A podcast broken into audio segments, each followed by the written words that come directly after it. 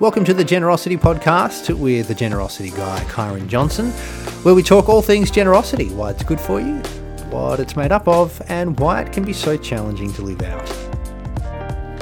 Have you ever wondered why you do certain things?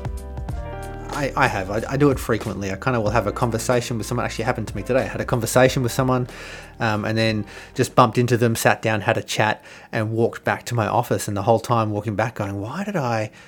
Why did I ask that question? Why did I say that? Why did I stay so long? And just kind of had this perpetual loop of why am I doing those certain things when I bump into people? Uh, when I was younger, I used to love sitting in the back of a classroom. I told myself that I did that because I was a back row bandit.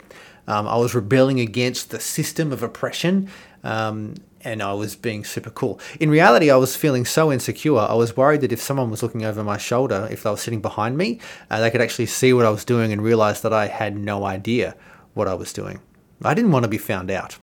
That is an interesting insight into my psyche and why I did what I did. Understanding why we do the things that we do is complex. We are intellectual, emotional, spiritual, and physical beings, and there are lots of things that influence our behavior, like lots of things but allowing ourselves the space to reflect and ask the five whys. Now, you may have heard of this. The five whys, they can assist in the discovery of why we do the things that we do. How do we do the five whys? How do we ask them? Great question. I'm glad you asked. Firstly, sit down.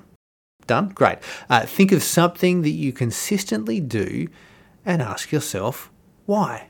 Why do I do that thing? And for every response that you have, internally or externally, you could say this out loud if you wish, um, for every response that you have, ask yourself another why. Follow it up with another why.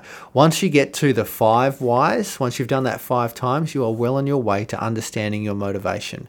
And understanding your motivation is so key to shifting your behavior. If you don't like the thing that you're doing, ask why, do it five times. That'll help you understand, shift your behavior, and live intentionally, not just on autopilot. Well, that's it for season two of the Generosity Podcast. We'll be taking a few weeks off, but we'll be back with season three very, very soon. Look forward to catching you then. If you'd like to find out any more information on the Generosity Podcast or the Generosity Guy, head to thegenerosityguy.com.